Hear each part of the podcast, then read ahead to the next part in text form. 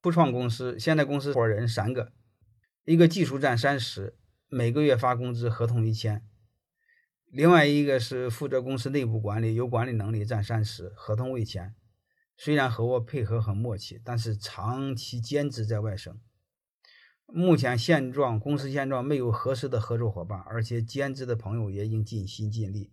是否眼下有一个折中的方案，防止对公司造成损失，可维持现在的运营，不伤感情，让大家白忙活？你这个该刚开始就分错了，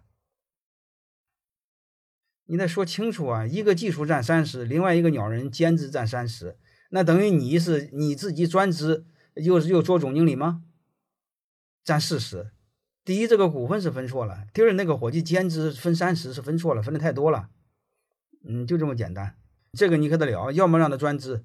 你这个兼职熊还占三十个点，胡扯淡呢。即便是专职三十个点，你们也是错的，四三三也是错的。这是第一是错的。